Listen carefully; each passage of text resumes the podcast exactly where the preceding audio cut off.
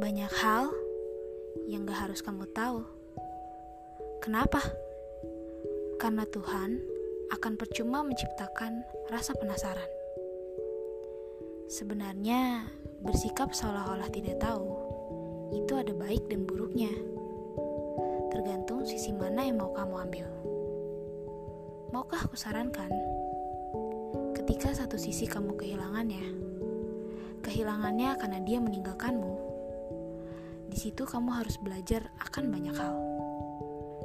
Banyak hal yang gak selamanya harus digenggam. Banyak hal juga yang harus dilepas dan diacuhkan. Kamu gak perlu bertanya pada semesta, karena kamu sudah tahu jawabnya. Padahal kamu seolah-olah tidak tahu, karena memang tidak semua cerita harus dibagikan.